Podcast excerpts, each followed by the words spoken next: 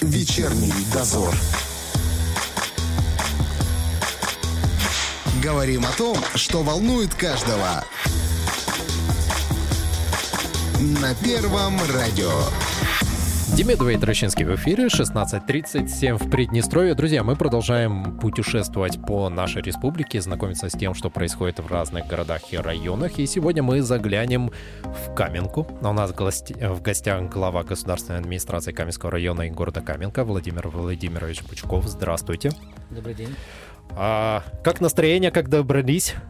Добрались нормально, погода хорошая, настроение тоже. Ну ничего, я от вас так ехать, ехать далеко. Спасибо, что все-таки ну, нашли мы время для нас. за годы работы на, различ... на различных должностях в районе. Часто приходилось ездить в Тирасполь, поэтому для нас уже как-то все это обыденно и, и привычно. Вы вообще стали главой города, если я не ошибаюсь, в 2016 году. Да, в конце, буквально за день, да. В каком, состо... в каком состоянии был доставшийся вам район? Ну, я не думаю, что его состояние как-то отличалось в целом от состояния республики, потому что проблемы были аналогичные. Вы помните результаты правления предыдущей команды, которая была особенно очень сильно мешала нам эта нестабильность рубля и создала массу проблем и для сельхозпроизводителей, которые не могли нормально спрогнозировать свою работу и приобрести все необходимые э, материалы для развития производства. Это очень сильно било по нашему консервному заводу, потому что э, были вопросы с конкуренцией, это большая, uh-huh. скажем, высокий курс э, рубля, он э, увеличивал стоимость продукции, и это мешало конкурировать с производителями консервной продукции, которые находились в ближнем и дальнем зарубежье, особенно в России. Это сильно било по санаторию Днестр, потому что тоже вот стоимость путевок у нас была гораздо дороже, чем, скажем, в сопредельных здравницах в Молдове, в Украине. И тоже люди предпочитали ездить туда, куда, где было дешевле.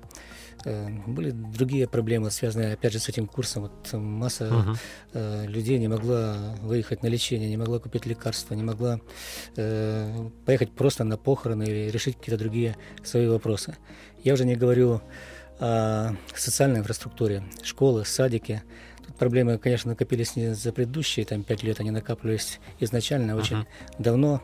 Вот это тот потенциал, который в них был заложен еще в советское время, к сожалению, он уже заканчивался, заканчивался да. к, этим, к этому времени. И буквально у нас, скажем, вторая школа практически была в аварийном состоянии. Там и кровля протекала, и пищеблок э, чуть ли не разваливался. В спортзале масса проблем было. То же самое можно сказать по детскому садику номер 8, это самый большой садик. Детский сад номер 7. И практически по любой школе, по любому детскому садику, по любому социальному учреждению, Дому культуры можно было пройтись, и там везде были проблемы. Пожалуй, единственное у нас э, Рашковский дом культуры, там до этого они выиграли грант и провели э, хороший такой ремонт, и он выглядел по-современному. А остальное все вызывало очень много вопросов и требовало их решения.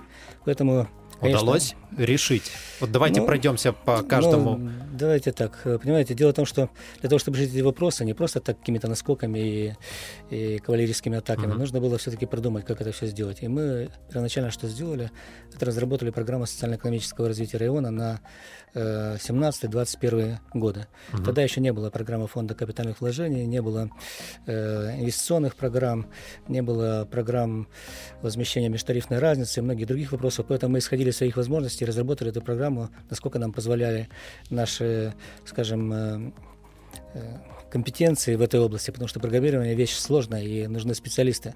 Но все-таки мы ее попытались разработать, и участвовали и граждане района, и депутаты райсовета. Мы эту программу утвердили. Конечно, уже в 2019 году нам пришлось ее переделать, потому что была утверждена стратегия развития Приднестровской Молдавской Республики, разработанная президентом Вадимом Николаевичем Красносельским. И мы уже эту программу и пролонгировали на более поздний период, до 2026 года, и переработали в соответствии с теми задачами, которые ставил президент. И надо сказать, что программа получилась неплохая, и если мы ее реализуем, то вот эти проблемы, о которых я говорил, может быть, не сто процентов, но большая часть их самых больных будет снята.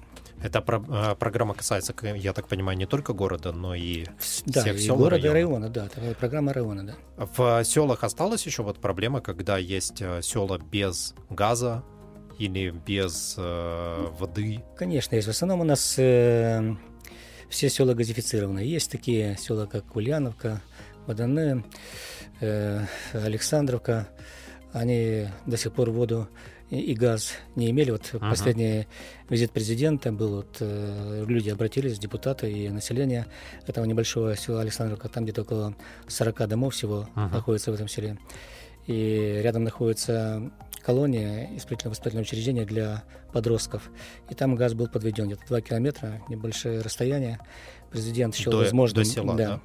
Э, выделить эти средства, и мы провели эту трассу, и практически сейчас она готова. Там уже э, 9 абонентов подключены, 11 подготовили угу. сметную, проектно-сметную документацию, и практически в процессе завершающем находится. Ну, еще несколько человек там э, э готовят все, что необходимо для того, чтобы заключить договор с э, поставляющей газ компанией и уже обеспечить себя газом. В принципе, э, вопрос решен. Единственное, конечно, что в основном там живут пенсионеры, и для того, чтобы, скажем, оплатить ту же самую подомовку, купить газовые приборы, это все сейчас недешево, и будем надеяться, что все-таки они это смогут сделать, раз обратились за газом, его нужен был. По крайней мере, газовой плите и к форсунке, которая будет отапливать uh-huh. печку, это можно будет сделать, там небольшие деньги нужны, и, в принципе, вопрос можно решить. По воде немножко сложнее, потому что у нас э, с точки зрения водообеспечения район один из самых трудных э, ну, в республике. Да. У нас местность пересеченная, и очень многие каптажи и водозаборы удалены от самого города, и поэтому для того, чтобы подать воду, нужны насосные станции, нужно э, серьезное такое оборудование для того, чтобы подкачивать воду в, в точках подъема. Поэтому у нас был один из самых высоких тарифов по республике. У нас себестоимость одного кубометра воды стоила 14 рублей. Сравнить с Тирасполем она стоила это 2,5 рубля. Мы пытаемся над этим работать. Э, у нас э, в последнее время произошли такие позитивные изменения. Вот наш участок водоканала, который был, он был как бы от филиала Рыбницкого, и э, нам перепадали кое-какие крохи, и, конечно uh-huh. же, решить все вопросы трудно было. Но сейчас э, по, опять же, указанию Вадима Николаевича Красносельского было дано задание, чтобы снять все эти проблемы, которые есть по Каменке, образовать филиал, который непосредственно подчиняется ГУПу. И результаты налицо. Сейчас там приобретено несколько единиц техники, идет напрямую финансирование, решаются очень многие вопросы штатного расписания, которые раньше с трудом решались. И, в принципе, я вижу, что все процессы двигаются намного быстрее. У нас сейчас есть пару объектов, которые строятся, и они идут довольно-таки успешно, они своими силами решают. Конечно, объемы очень большие, и, скажем, по очистным сооружениям консервного завода они своими силами не справятся, там уже будут подключаться другие подразделения с других э, предприятий ГУПа, но, тем не менее, результат налицо, и результат такой радующий. Это хорошо. Что касается сельских школ и детских садов, я знаю, что практически в каждом районе за последние годы этому уделяется много внимания. Как в Каменке обстоят дела с этим? Ну, у нас э, тоже действует программа фонда капитальных вложений, и в результате этой программы мы включили несколько объектов, и надо сказать, что вот э, за э, несколько лет буквально, 18, 19, 20 год и этот год мы освоили где-то в районе 50 миллионов рублей по различным объектам. Да.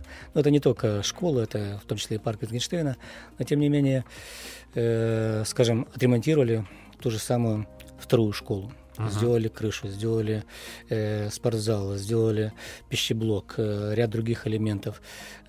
Два с половиной миллиона рублей. Благоустроили территорию, тоже немножко с других источников, но тем не менее э, э, сейчас эту школу не узнают даже сами родители и ученики, которые раньше в ней учились, приезжают и восхищаются, насколько все это сделано качественно и хорошо.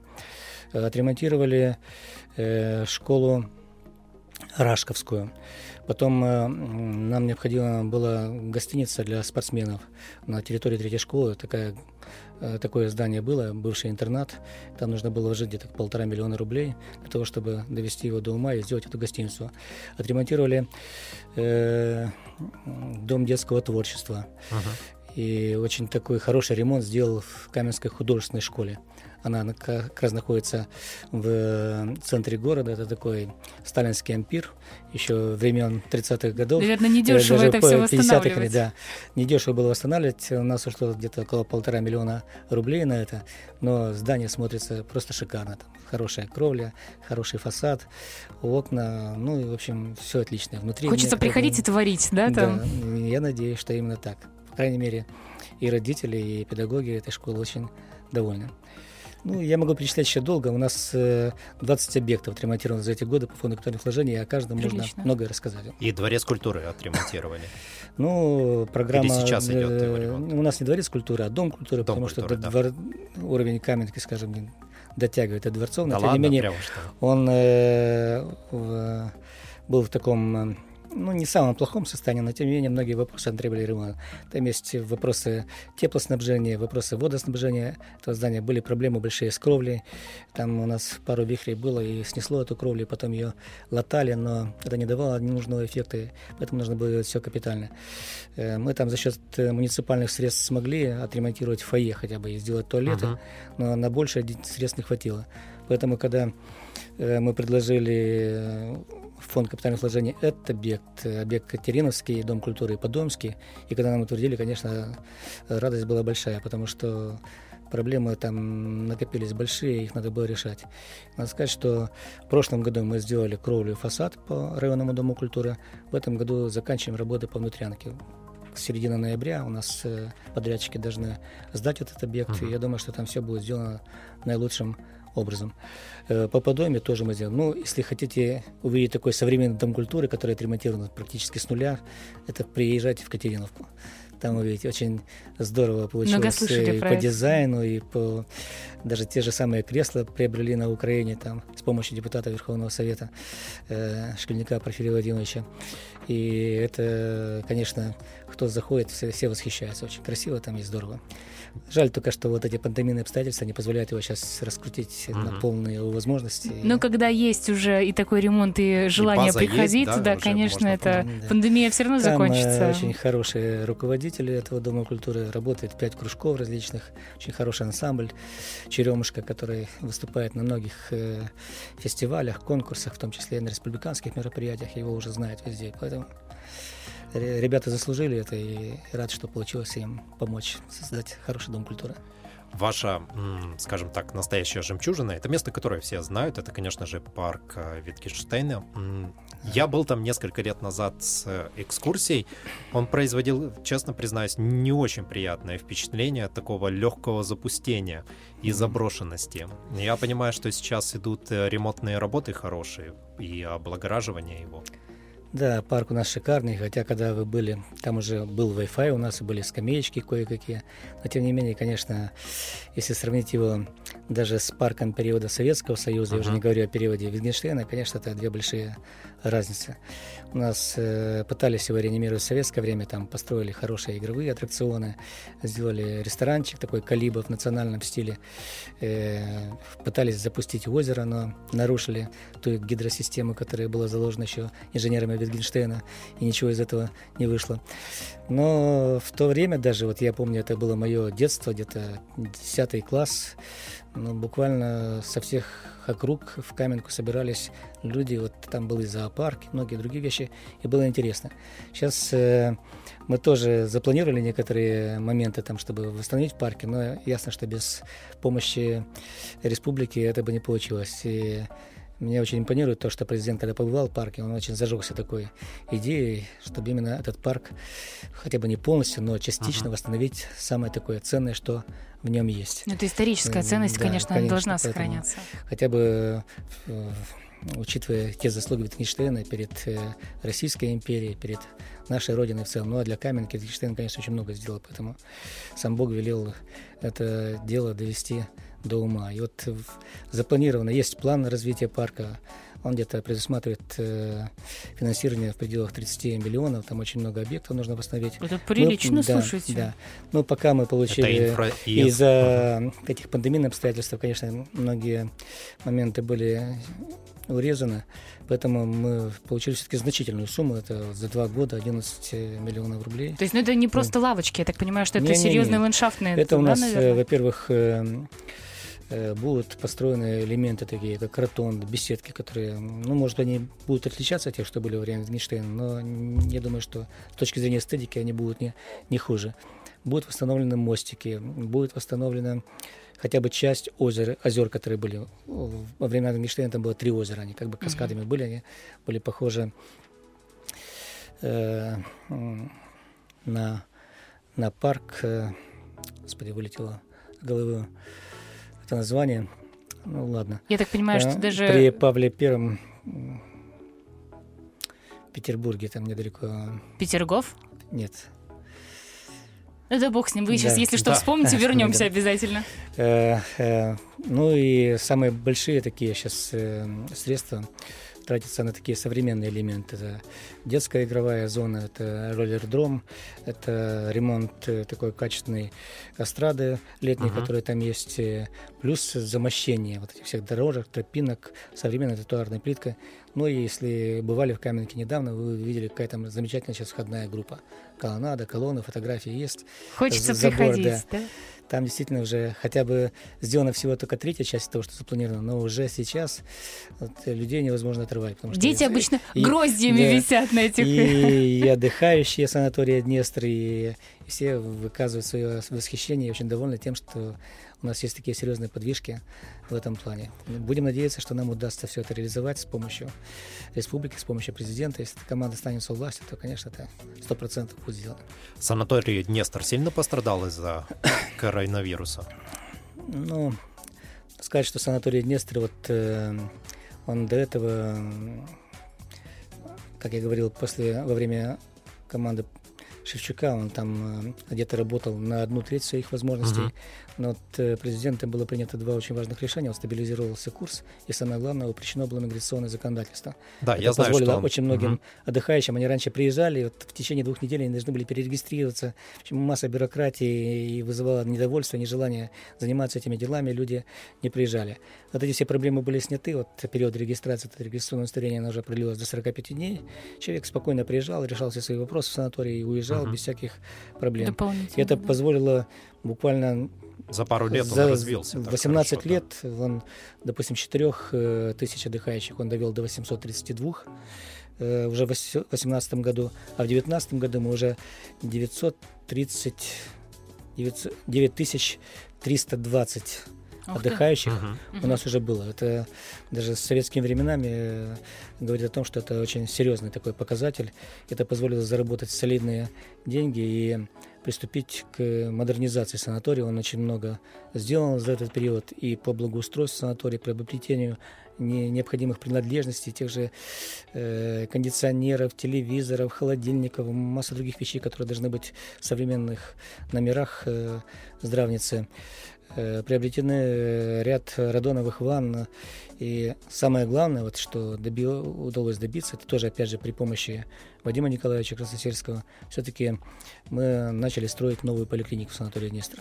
Почему? Потому что э, основные основная часть э, отдыхающих, они хотят э, пройти курс лечения радоновыми ваннами. Да, Радоновых ванн всего 8.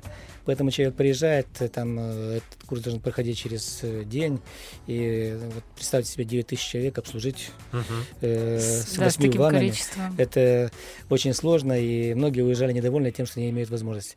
Решили построить э, поликлинику, цена проекта где-то около 9 миллионов э, рублей, и здесь... Э, благодаря вот настойчивости президента и правительство приняло там ряд решений, которые немножко освободили от уплаты налогов в здравницу. Они заработали эти деньги и практически сейчас э, здание подвели под крышу.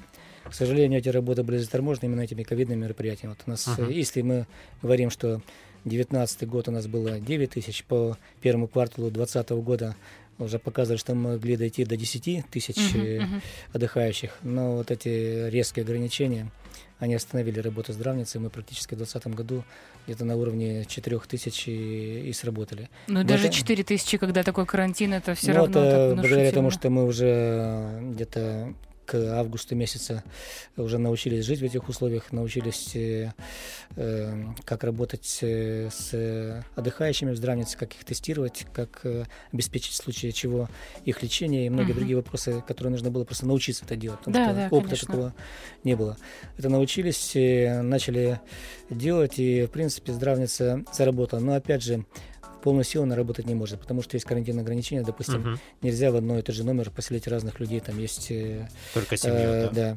Если семья, да. Если отдельная, то желательно э, отдельный номер.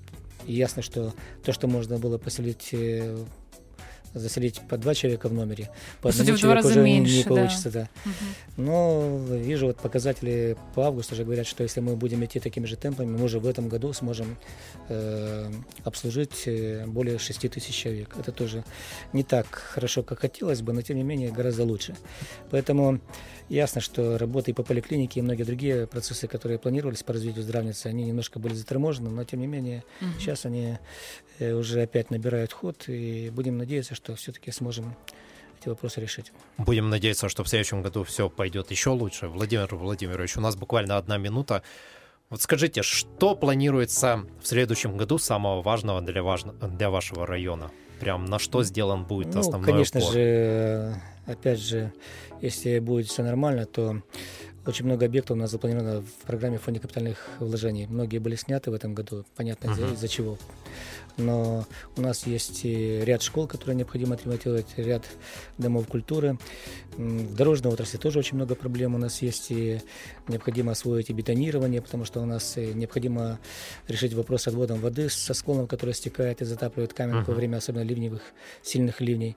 Э, необходимо э, построить мост через речку Каменку. В общем, вопросов очень много. Также у нас много вопросов по водоснабжению. Э, вода в селах. У нас э, еще два села остаются без воды, и девять сел, и в том числе Каменка, частично обеспечено водоснабжением централизованным. Поэтому здесь тоже нужно вопросы решать. Еще одна такая очень большая наболевшая проблема – это очистные сооружения. Их нужно тоже делать. Это тоже очень дорого, 16 миллионов рублей. Будем надеяться, да. что средства найдутся. Да. да, и что... Уже в этом году 2 миллиона на очные сооружения выделены, поэтому из, из, из программ будем... Главное, чтобы район, дальше, да, да, вы работали, район процветал, и все было хорошо. Спасибо вам большое, что нашли время и посетили нас, друзья. Спасибо вам у нас в гостях за был... внимание к Каменке, и приезжайте к нам. Я у думаю, вас красиво. понравится. Думаю. У вас красиво, а станет еще лучше. Будет кислородное отравление, если... Спасибо. Глава государственной администрации Каменского района района города Каменка Владимир Владимирович Бучков. Вечерний дозор.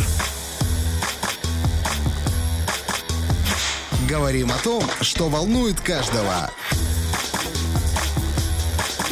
На Первом радио.